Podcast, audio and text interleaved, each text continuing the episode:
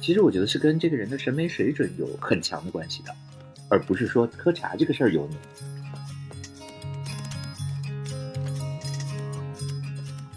肯定有特别好的茶，有特别不好的茶，但是往往不会喝茶的人，或者说他只喝过不好的茶的人，他就会来跟你说，茶都是平等的，你跟这个茶有缘，就像跟你说你跟这个壶有缘是一样。我觉得这还是中国文化里那套话术嘛，就是他这一些大的空的哲学概念。告诉你，但是你无法反驳。但其实它跟茶有多少关系？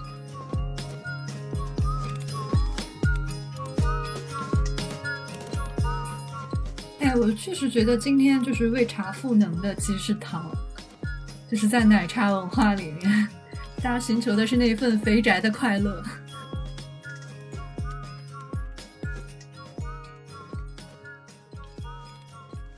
听众朋友们，大家好。欢迎收听新一期的反向流行，我是主播董木姿，我是于雅琴。春天春茶差不多都上市了，所以今天我们就想跟大家分享一下关于喝茶这件事。喝茶呢，之前往往被认为是中国古代文人非常清雅的精神生活的一部分啊，但是过去几年，我们好像又形成了一个新的关于喝茶的刻板印象，就是喝茶等于油腻，越来越多的跟油腻中年的形象联系在一起。那今天我们就非常。荣幸的请到了作家王开老师。王开老师是一位绝不油腻，而且对茶文化有很多研究的老师，就想跟大家一起聊一下关于茶文化。王开老师，介绍一下你自己吧。大家好，我叫王凯。我刚才特别高兴的听到大家说我不油腻，因为我本来以为就所有的中年人都被大家归为油腻。可能因为我过去写过茶的文章比较多吧。过去在三联生活周刊做了十多年的记者，去过很多茶山，见过很多茶人。包括到现在，我们做的一些新节目也跟茶有关，所以大家就老是会觉得我比较懂得茶和茶有关的一切。其实我和雅琴都还蛮喜欢喝茶的啊，当然我是一个叶公好龙式的喝茶者，因为我咖啡因不耐受，一喝茶就会发疯。我们两个其实也都发现，好像真的是参加有中年男性，而有时候会偏油腻的场合的时候，大家往往是在喝茶。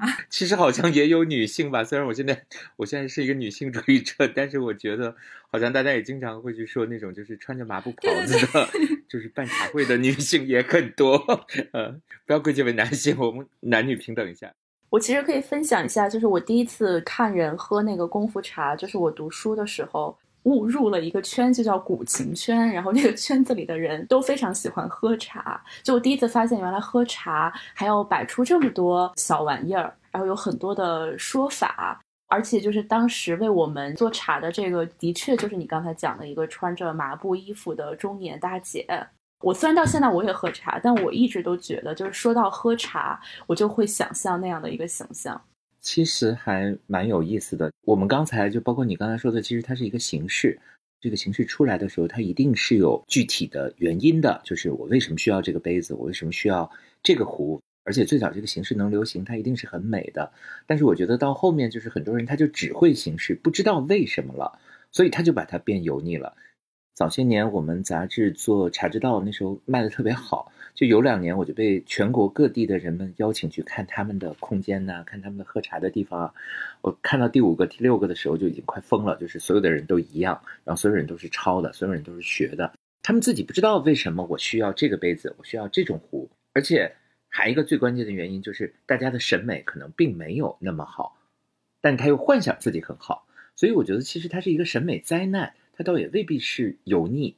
它其实是一场无关男女的一个审美灾难。你想想，如果你对面坐的是一个天天在那儿卖茶、巴结官员的，但是他又要做出风雅样子的人，你当然会觉得油腻。其实我觉得是跟这个人的审美水准有很强的关系的，而不是说喝茶这个事儿油腻，只是成了一个附庸风雅的社交行为。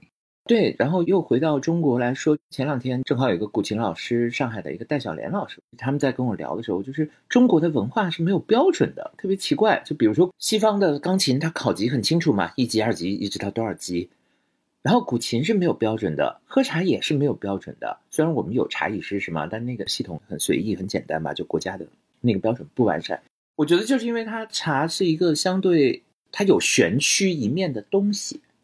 它不是一个纯粹的农产品，你吃个豆子，你最多说，哎，我吃饱了，或者这黄豆很香。你不会进一步说，哎呀，你看我的全身的什么气运打通了，你永远不会说这种话，大家就觉得你你在发神经病。但是茶，大家如果说这种话，大家也不会觉得他是个神经病，大家以为他真的是哇，这人身体很好，体感很好，他真的是通了。我觉得就是茶、古琴，包括书法，它都有某种无法讲的玄虚东西，但是这些玄虚的东西正好就被人利用了，就被不知道的人利用了，他把它变成了一种话术。所以我觉得不是喝茶油腻，而是审美油腻，是喝茶里的一些很难的东西，大家不会，但是要冒充自己会，就这个很油腻。对，就围绕着茶相关的跟中国文化有一定联系的东西，好像大家都会这样。就虽然我也不是特别懂，但是我在生活中经常遇到这样的人。其实你也不知道这个茶到底应该怎么样去评定它的好坏，但你身边的人就会跟你说啊，感觉 就是这个感觉啊，对，因为感觉是个个体的东西嘛，它没有标准呀。对对，比如说，就是有一段时间，我也被人忽悠说想买那个壶嘛，然后但是你其实并不知道什么样的壶是好的，但这时候就会有一个人跟你讲说，你只要喜欢，就是以缘分啊，又是一个缘分，这个也是一个非常玄虚的东西 啊。我最恨的 一句话就是，你到很多地方，有人拿着很差的茶给你喝，然后他就突然说。茶都是平等的，我有一段就特别想写一本书来骂这些人，说茶不是平等的，肯定有特别好的茶，有特别不好的茶，但是往往不会喝茶的人，或者说他只喝过不好的茶的人，他就会来跟你说茶都是平等的，你跟这个茶有缘，就像跟你说你跟这个壶有缘是一样。我觉得这还是中国文化里那套话术嘛，就是他借一些大的空的哲学概念告诉你，但是你无法反驳，但其实它跟茶有多少关系呢？就真的是话术，我觉得。这是个营销话术。还有一种就是说，我碰到有的人，他真的是从来没喝过好茶，他只是道听途说说，哎呀，这个老白茶很好，但是他甚至连标准的老白茶的好的都没喝出来过，他就只是说我这是个老白茶，你来吃吧，你来喝吧。我觉得其实跟话术、跟认知、跟自己的见识都有很大关系。哎，我突然觉得这个确实是和中国人一贯的这种怎么样讲，它是一个很。不定量的思维，比如说我们做菜少许加盐少许。那其实关于这个茶，到了今天，因为它被推崇为可能是传统文化的一个精髓，或者说呃，它是一个有光环在那里的文化或者一个习俗，然后大家就想纷纷的加入。其实到底是什么人在喝功夫茶，或者在讲这些茶道？我的感觉是，似乎好像是中年人更多一些嘛。对，我也还想补充问一个问题：虽然一切的东西都是有标准的，但我还是想知道这个标准是谁来制定的。其实，它当然是有一个呃客观意义上的标准，但实际上。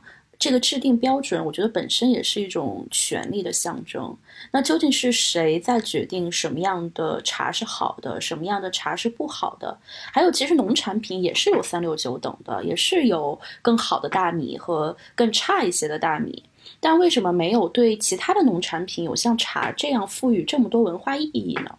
我觉得中国这个关于茶的标准制定其实特别有意思，因为它是一个文化标准，它不是一个品鉴标准。我们都知道《茶经》嘛，大家说起来就是陆羽所写的《茶经》，就是他是唐代一个，我们现在也不知道陆羽究竟有没有这个人物啊，只是说有人说有，有人说没有，就像孔子《论语》一样，是当时很多茶的一些说法的总结。就陆羽当时制定了很多中国茶的标准。你比如说，陆羽说过一句话叫“茶有真香”。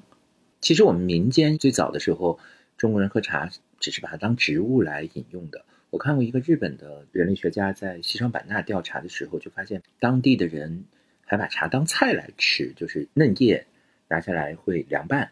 这可能真的就是茶的最古老的一些食用方式。包括魏晋的时候，当时寺院里喝茶，唐代也是寺院里喝茶，很多人是往里加盐、加胡椒、加，就他把当做一种菜汤来喝，他没有把它当成一个纯粹的饮料来饮用。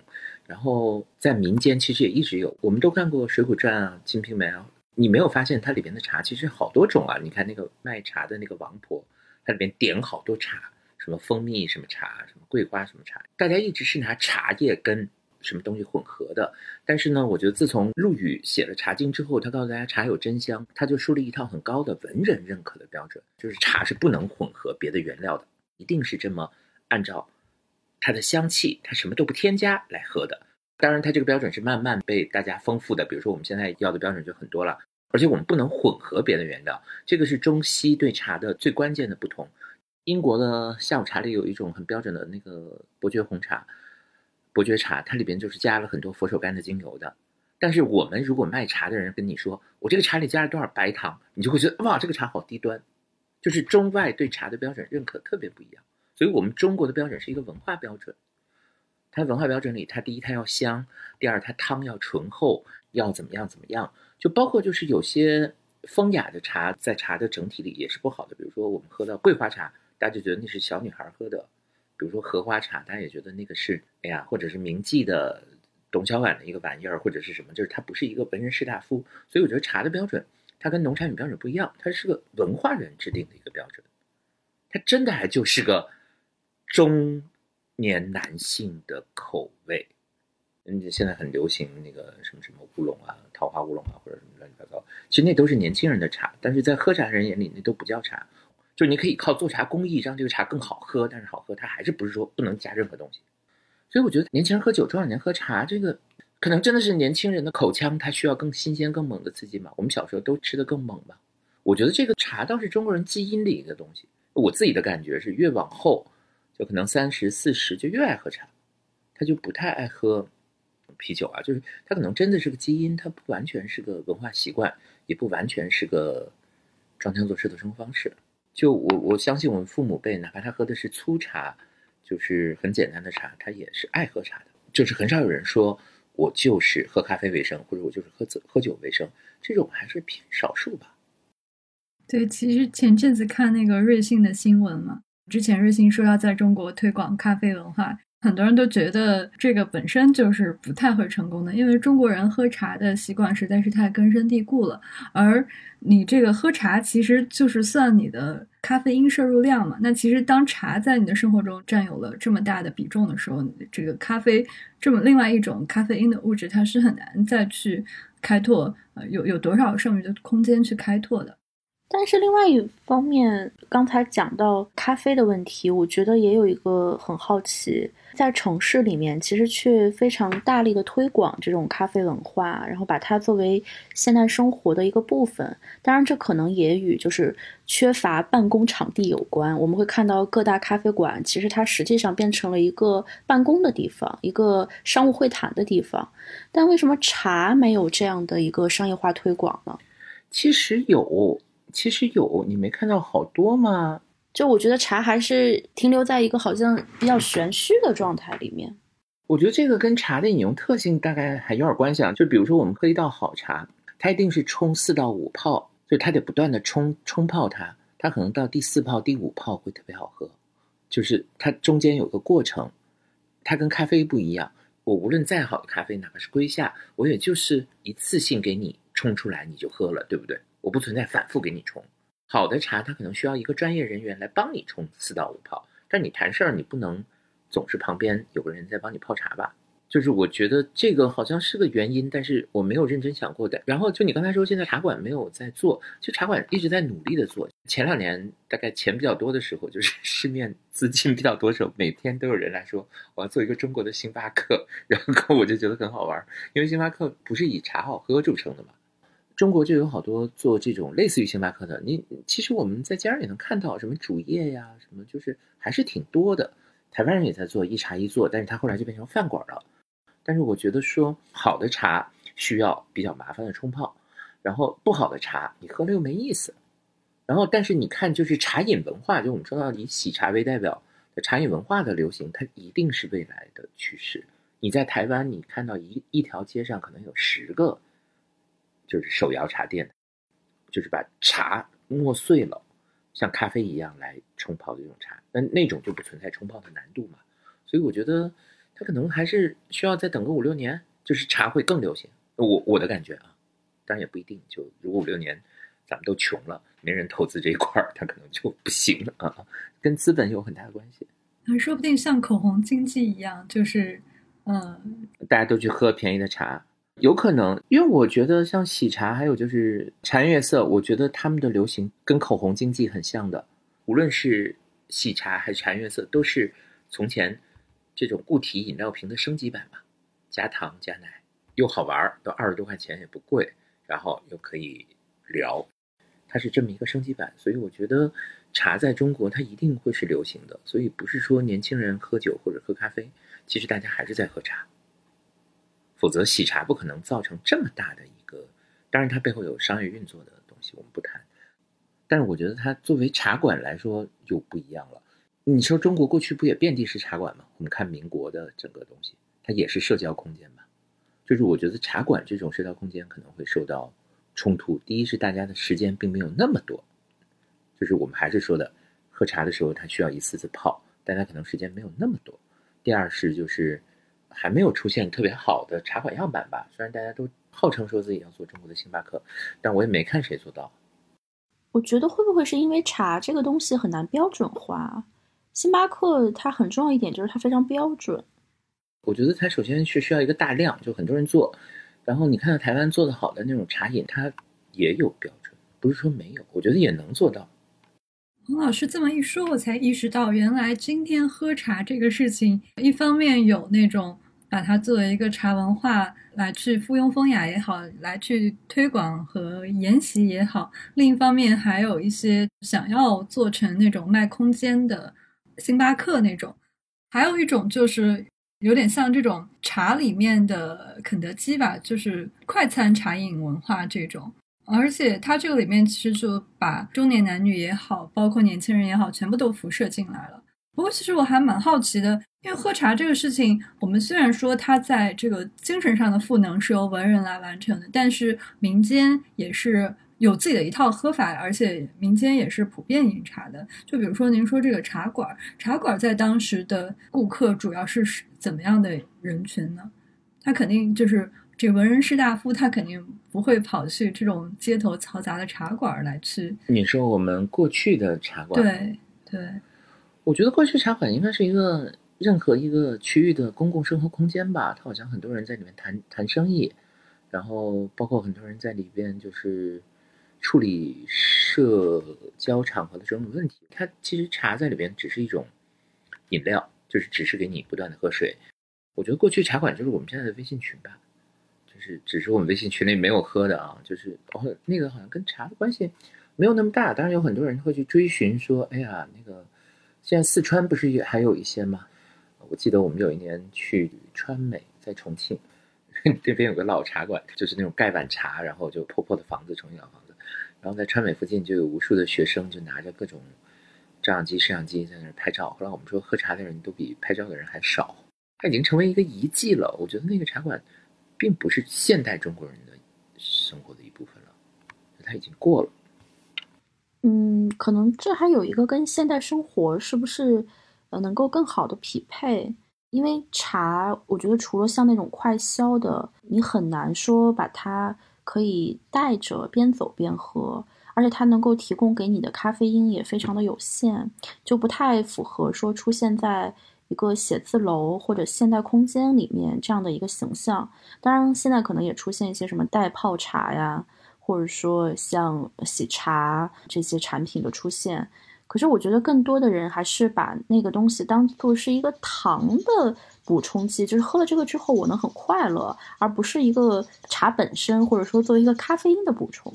哎，我确实觉得今天就是为茶赋能的其实是糖，就是在奶茶文化里面。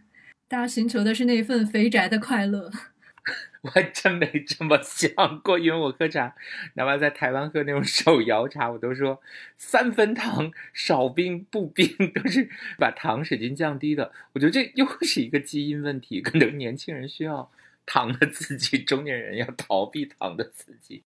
我觉得其实刚才王老师说的很对，可能中年人在这个状态里面，他相对摆脱了一个社畜的。这样的一个位置，呃，有可能，他可以有更多的时间去体会一种慢生活。因为茶肯定是慢的，我们还是区分，就什么叫饮茶，什么叫喝茶。就是我觉得普通人我们说的喝茶是就是在普通喝茶嘛，当水喝，它比水有滋味，它它对身体更健康，大家是这么理解它。但是我觉得当饮茶的时候，你你是要享受这杯好茶，就是你要把这个茶的好喝出来。就我们前面说的好多那种油腻中年，其实我觉得它是。不懂什么是好茶，但是他又装出一副我懂，所以我们觉得他讨厌。其实我们是对不懂装懂，以及对审美低劣的厌恶，我们不是对茶的厌恶。哎，那我们现在很多年轻人喜欢的这种英式下午茶，它的这个茶有什么讲究？英式下午茶最简单就是中国红茶嘛，或者印度红茶，然后大吉岭啊，你嗯，包括斯斯里兰卡的红茶。但是我觉得它的讲究应该是茶具和点心吧，就大家对那个茶并没有讲究到那一步，因为他茶的选择很少，就喝着茶谈着天。我觉得他追求的是一个社交语境，不太像一个去品茶，它不是一个中国式的品茶。它其实还蛮是一个生活方式的，尤其是需要展示出来的岁月静好的这么一个画面感很强的东西。其实刚才讲到那个英式下午茶，其实就涉及到这个茶是怎么在英国流行起来的。那我看也有一些文章说，其实英国包括发动这个鸦片战争，也有就是当时英国大量从中国进口茶叶啊，包括当然也包括丝绸、瓷器这些东西，它造成的这样的一个贸易不平等，他就想要将鸦片输入到中国来等等这样的一些因素吧。那我不知道王老师你怎么看，就是茶叶它作为一个全球贸易的这样的一个环节，在全世界范围内的这样的一个流行。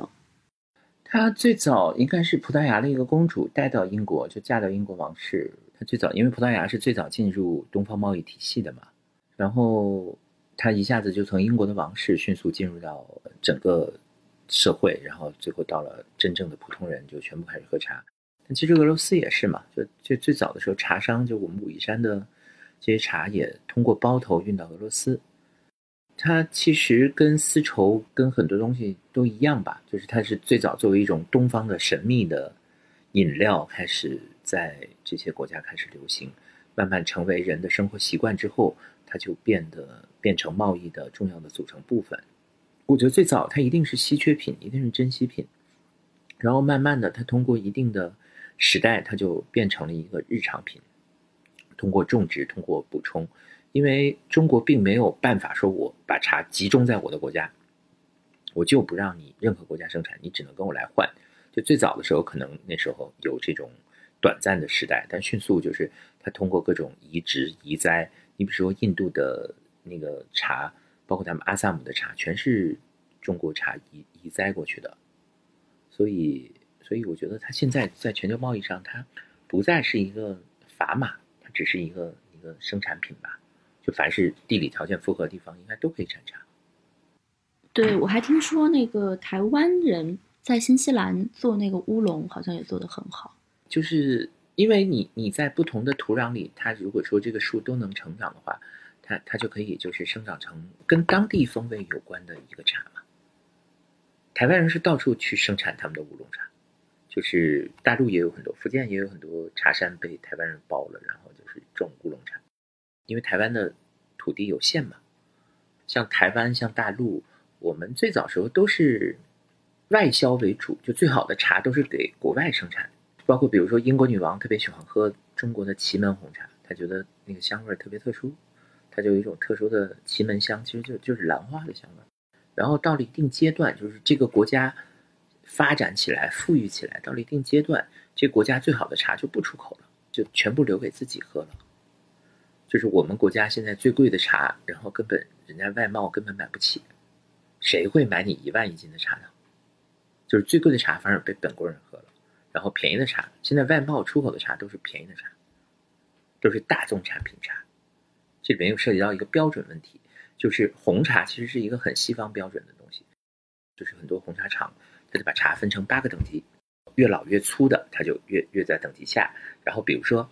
你最直观的啊，就是红茶里面有很多的黄黄的小叶子，那个就是茶的嫩芽嘛，嫩芽就香就浓嘛，所以那个等级是最高的。但这种评级呢，跟中国人的整个饮饮用习惯完全是冲突的。你比如说普洱茶有一个最贵的茶，特别贵，大概叫红印，然后六十万左右人民币一饼，然后那个茶当时出厂的时候，就是中国早年出厂的时候，那个茶根本不是最高等级的茶，它反而是四五等。它都排到四五等了，因为它那个茶不是特别细嫩，它可能里面也有叶子啊，也有梗啊，也有什么。最高等级反而是都是一些细叶嫩叶，但是呢，放了很多年之后呢，细叶嫩叶反而没有力量了，反而有梗、有叶、有汁才好喝。所以红印是有梗有叶有汁，它反而变成一个很贵的茶了。所以这个就回到我们前面说的标准，这特好玩，就是咱们的标准跟西方标准还是不一样的。西方人什么时候知道说这个茶叶越放老越好喝？我们从来不存在 这种使用标准吧？你除非说到火腿啊，这个火腿五年啊，但大家很少啊。当然葡萄酒也有。就喝茶这个事情，其实是涉及大量的知识和记忆的，它不是一个。类似于上新东方厨师学校，然后就可以很容易的就变成了一个好的饮茶者。就他其实不光是对农产品的了解吧，还有一些背后的这些精神脉络的一些东西。我我感觉是还蛮复杂的，因为其实喝茶这事情一直都阶级蛮分明的。比如说老百姓有老百姓的喝法。我之前有个朋友，就是他去体验了一下日本的茶道，然后就有一个感慨，就是还好中国没有茶道。他意思就是实在是太复杂太麻烦了。嗯，我个人感觉就还不太一样。是这样的，就是我们中国茶有几次它比较流行的时代，一个是当然也是上行下效嘛。比如说宋徽宗宋代，整个审美它非常发达，然后大家通过喝茶玩了很多游戏，比如说要用天目碗，要用黑釉，比如建盏。然后到了明代的时候，就是文人系统比较发达，然后大家又开始就是有一次茶的复兴。然后到了当代，也就是说，二零一零年之后，中国人的喝茶方式又在改变，不再用一个玻璃杯或者一个搪瓷缸子。现在你你会看到无数的地方，无数的人都在努力改变。你不管他用着十块钱一个的紫茶壶，还是一万块钱一个紫茶壶，所以这一次他又迎来了新的一次的对茶的重新认知和对茶的一个重新挖掘。对茶的重新挖掘，它也不不仅仅是挖掘茶，它背后有一个很深的原因，就是中国现在在重新建立。整个对自己国家的一个了解和重新建立一个文化自信嘛，那当然这个是官方他有意去宣传的、去推动的，就是从上到下。但是民间你看有多少穿汉服的小孩在假装喝茶？我觉得他有一个对国家重新去挖掘的这么一个原因。因为我们到清代乾隆之后，整个中国就穷了，茶一定是一个富裕的时代，他才会给你玩这么多花招。其实在中国，你如果认真喝茶，它的那个规矩不比日本的茶道规矩少。他们日本除了我们所说的那个抹茶道，还煎茶道，煎茶道是我们明代传过去的，它那个就跟我们现在喝茶一模一样，但是它就特别拘泥于形式，它只喝两道。所以我觉得就是我们所看这个茶，它不是一个僵化的，说中国自古以来中国茶就是这样的，它它是不断的流动变化的。所以现在的喝的茶变得更复杂，或者变得更繁琐、更精致，因为你财富到了一定积累嘛，大家有钱有闲，他就开始又重新玩这个新的玩意儿了。这对我来说还真的蛮有意思的，因为我之前一直会有一个很多文章都灌输的观念，就是传承的比较好的才是掌握它精髓的。但其实每一代的，就从宋代到明代，它都是有一个变化和创新，然后这个创新背后可能也有它的一些哲学或者思想，或者跟当时生活方式的一些结合。啊，是，还真是，就真的是每一代都有创新。其实我这个也是受一个日本人的影响才明白的。日本有个陶艺家，在他们国家也很出名，他做一种，他们叫片口，其实就是在我们中国就是我们喝茶的那个公道杯。他们的片口最主要是他们喝清酒的一个工具，就是喝清酒要分嘛，就装在那个公道杯里，再分在各个小杯里。然后呢，就他就很奇怪，就无数的中国人去买他这个东西。然后在日本其实很便宜，大概就四五百块人民币吧，在中国就被炒到两千三千。然后他就很奇怪，他就问我说：“为什么这个中国人这么爱买这个东西？而且他这个东西有大的、有中的、有小的。但是我们喝茶，我们就只买它中号的。”然后我就说：“哦，你不知道吗？因为大家都买回去当公道杯了，而且特别好看，因为它是用的那个金属釉，就是银色的，就很雅致。”然后他知道这个事儿，他就说：“啊，他说那我觉得这个特别好。”他说：“我也不觉得说拿喝酒的器物去喝茶有什么不对。”他说：“因为在过去的时候，比如说在宋代、在明代，都是你们中国的器物、中国的茶、中国的饮用方式影响了日本。然后现在我日本的一个小小的一个器物，现在可能成为一些很喜欢喝茶人桌上的一个主要的一个喝茶的工具。”他说：“那我觉得这个是所有大家文化的交流、文化的影响，它是一个环绕的，就是大家互相影响。今天你影响我，明天我影响你。”他这么说，我就。真的是改变了我的一些观念。我们不不要认为就是喝茶的模式是一成不变的，我们也不要认为有些人就是在装腔作势。您当年是怎么入坑的？我觉得他首先是被美学打动了，而不是被茶本身打动了。但你喝到一定程度，然后你进入到去研究它，哎，这个怎么好喝，为什么好喝？哎，然后再进入到第三部分，就是哎，这个树是怎么长的？为什么这儿的土壤会好喝？你就一步一步往里走，我觉得是这么一个一个系统。从茶体会到美，那这个关于茶这个美的尺度到底有哪些呢？它作为一个审美体系来说，我们现在看到很多社交媒体上，小清新都会拿一个茶杯装一杯茶汤，我觉得那可能是一个比较简单肤浅的美。我们看明代文征明的画，他茶可能跟自然有很强大的关系。你去到茶山，你去到山野里，你会觉得它是美的？我们喝茶很少是会是在一个纯粹的冰冷的一个未来世界，我们要的还是这种相对自然的气息、人间的温暖。我觉得它这些东西是美的吧。那您在各地采访的时候，有观察到今天中国啊茶道有哪些流派，或者他们有什么风格是比较引人注目的吗？你说中国吗？对，我觉得他们就自创了无数流派，但好像没有一个。流派创成功吧。我经常碰到人跟我说：“啊，这个人是什么什么流派？” 我就非常茫然，因为完全不知道。然后你看了看，他也没有什么流派。因为我觉得创流派太难了，就是一个时代可能真出不了一个人，就一百年甚至一个流派都没有。为什么大家幻想自己就能创造一个流派呢？你你用的就是固定的杯子、固定的碗、固定的茶，你凭什么你就是个流派呢？嗯，这会不会是因为跟我们的文化传承过程当中的断裂有关系？因为我有朋友在日本，他学习花道，花道在日本就有很多的流派，而且它的传承是非常清晰的。每个人他的老师是谁，他老师的老师是谁，都是可以查到的。而在中国，其实好像很难做到这一点。是这样，这个还挺巧的，因为我做过一个花道的节目。在日本待了几个月，就是也见到了很多流派。它是这样的，就是它也分大流派、小流派。然后它大流派是很清晰的，比如说几大流派或者一些传统流派，什么嵯峨御流，专门给天皇那个系统插花的。但是我我不觉得说它每个流派都很清晰。他有好多年轻人说，我到了什么时候我也就自创一个流派了，就就也有这样的。我开公司，我也就是自己的一个流派了，也有。但是你前面一句话，我觉得我特别的赞同，就是我们跟这个。断裂有很大的关系，我觉得说那个可能我们因为整个文化系统到清代中叶开始断裂，然后你想清末是战乱，民国是战乱，然后到了新中国重新开始，它要开始建设，我们真的富裕是到什么时候啊？整整我觉得有一两百年吧，我觉得也是一九九零二零零零之后，大家才真正相对有钱有闲，重新开始拾取这种生活。二十年你期待它能攒出流派吗？我觉得挺难的。中国历史上茶道有哪些显著的流派？就比如说，它其实是影响到了日本的。它其实也没有流派，就是我们中国人并没有派去影响他们。这个好像也是中日文化不同。我们就是只有影响力的一种喝茶方式。你比如宋代，无论是宫廷还是大臣，大家都疯狂的用那个建盏来喝。哎呀，各种大出白沫的茶，然后怎么样怎么样。荣西和尚传过去之后，就影响了日本的喝茶方式。包括千里修，他们现在喝茶也是这么一种传下来的。但是我觉得他们跟中国的喝茶也不太一样，它只是有某种形式，但它又用日本的美学观彻底改变了。比如说我们中国的东西都很富丽堂皇，他们把彻底改变成饭碗来喝茶。到了明代时候，朱元璋出来，他废团改散，就是过去茶都是一饼一饼的，他改成散茶，就像我们今天这种泡法，那大家就是用壶和杯来喝茶。我们好像不存在流派。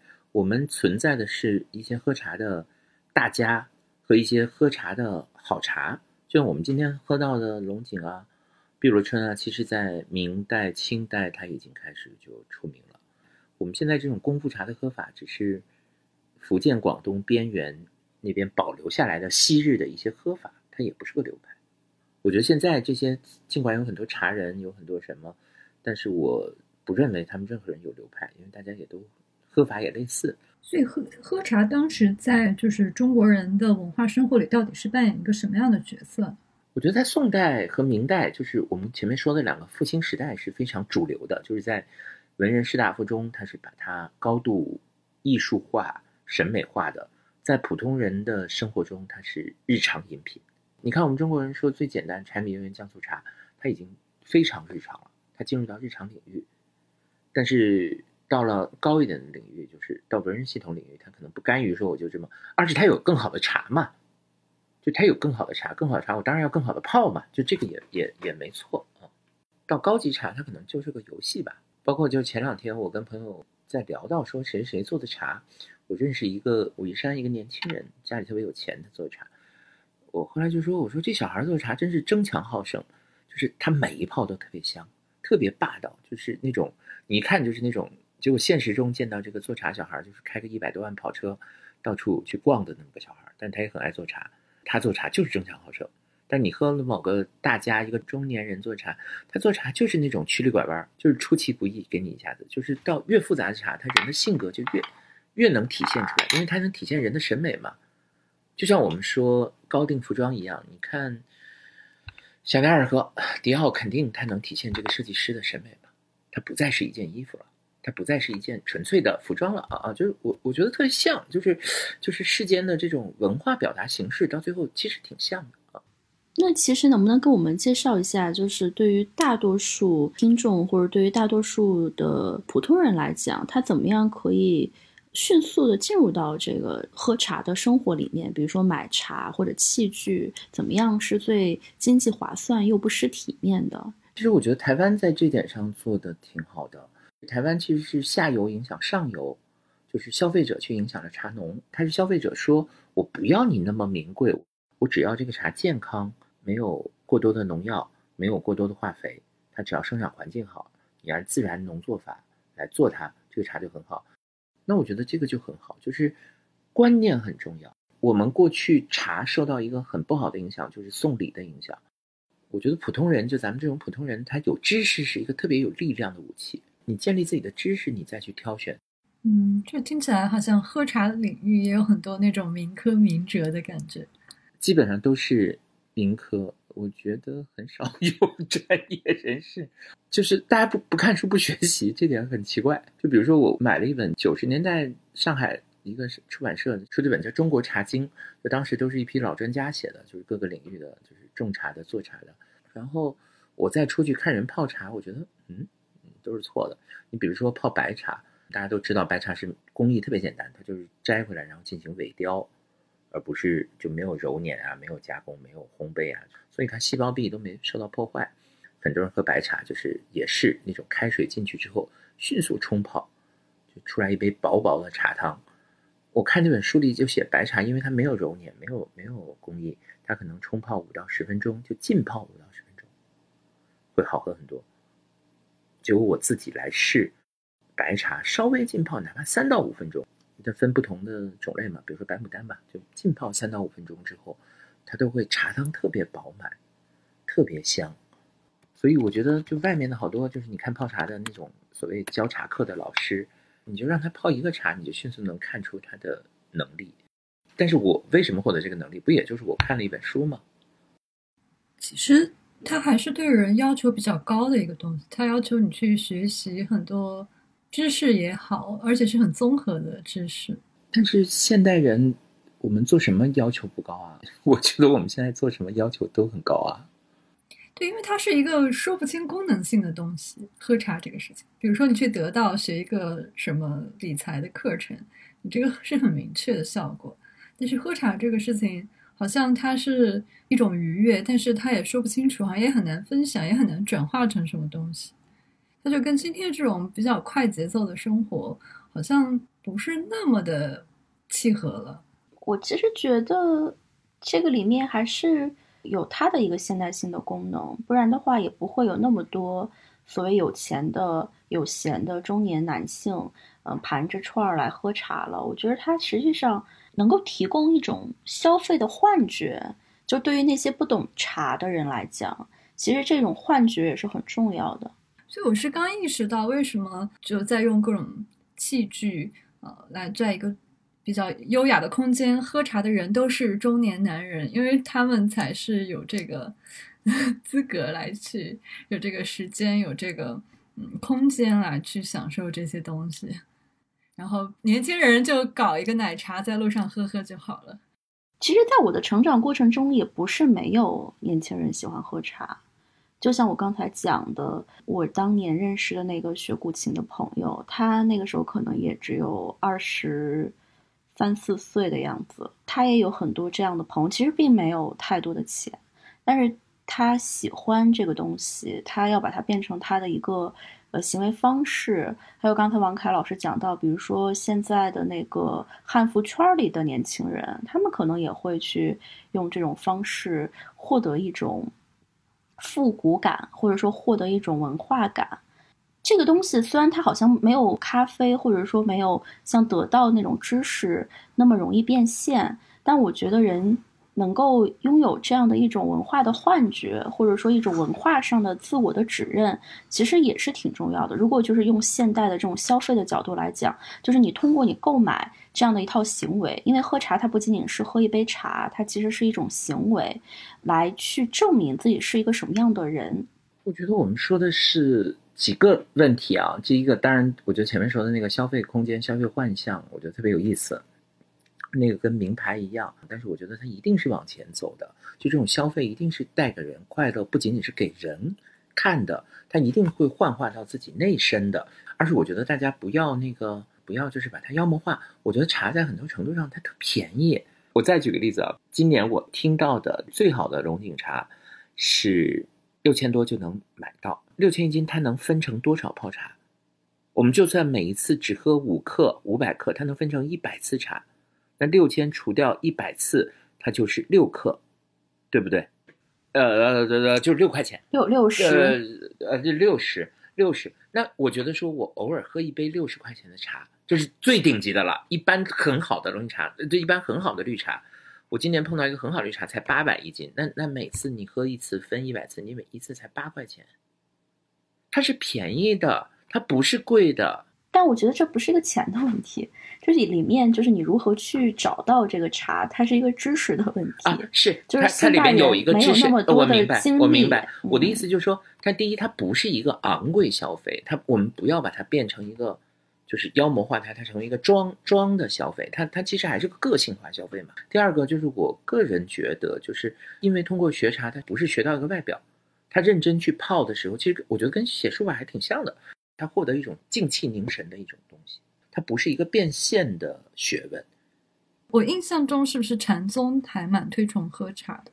中国的宗教其实跟茶有很大关系，但是我觉得它纯粹是物质功能，就是因为过去那个僧侣他深更半夜他不睡谈禅的时候，他要喝茶来兴奋。这个最早的历史记载确实跟寺院有很大关系。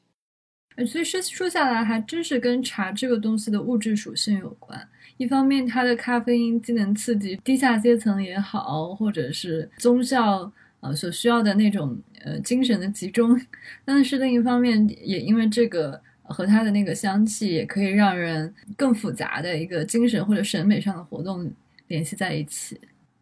那王老师能不能给想要对茶入门的朋友们推荐一些？可以去看的书，可以去学的东西。我觉得有两本工具书挺好的，一个是就是中国有一个二三十年代的一个大的农学家叫吴觉农，他把《茶经》做了一个当代的注解。他那个注解不是说来解释这些《茶经》是什么，他其实就是，比如说《茶经》里提到什么山生产什么茶，他那个《茶经》注解里就会去解释说，哎呀，这个呃现在这个山有什么茶。然后第二个也是一本工具书，叫《中国茶经》，也是九十年代一大批这个科学家都有点老了，就不是不是当代的。当代我觉得，我不知道是因为我没注意看，还是就是当代可能更偏重于美学呀、个人体验啊，然后有很多就是小清新式的，我不是特别喜欢。我们三联也出过一本书，就台湾的一个老师，我谢志章出了一本书叫《清香流动》。他可能就写的很基本，他写的是台湾乌龙茶的整个的品饮啊、喝法、选选择什么杯子、选择什么壶、选择什么样的茶器。那本书写的也是深入浅出，从名人的典籍中摘了很多东西，那个茶美学上有很大的贡献。嗯，我觉得也就这些吧。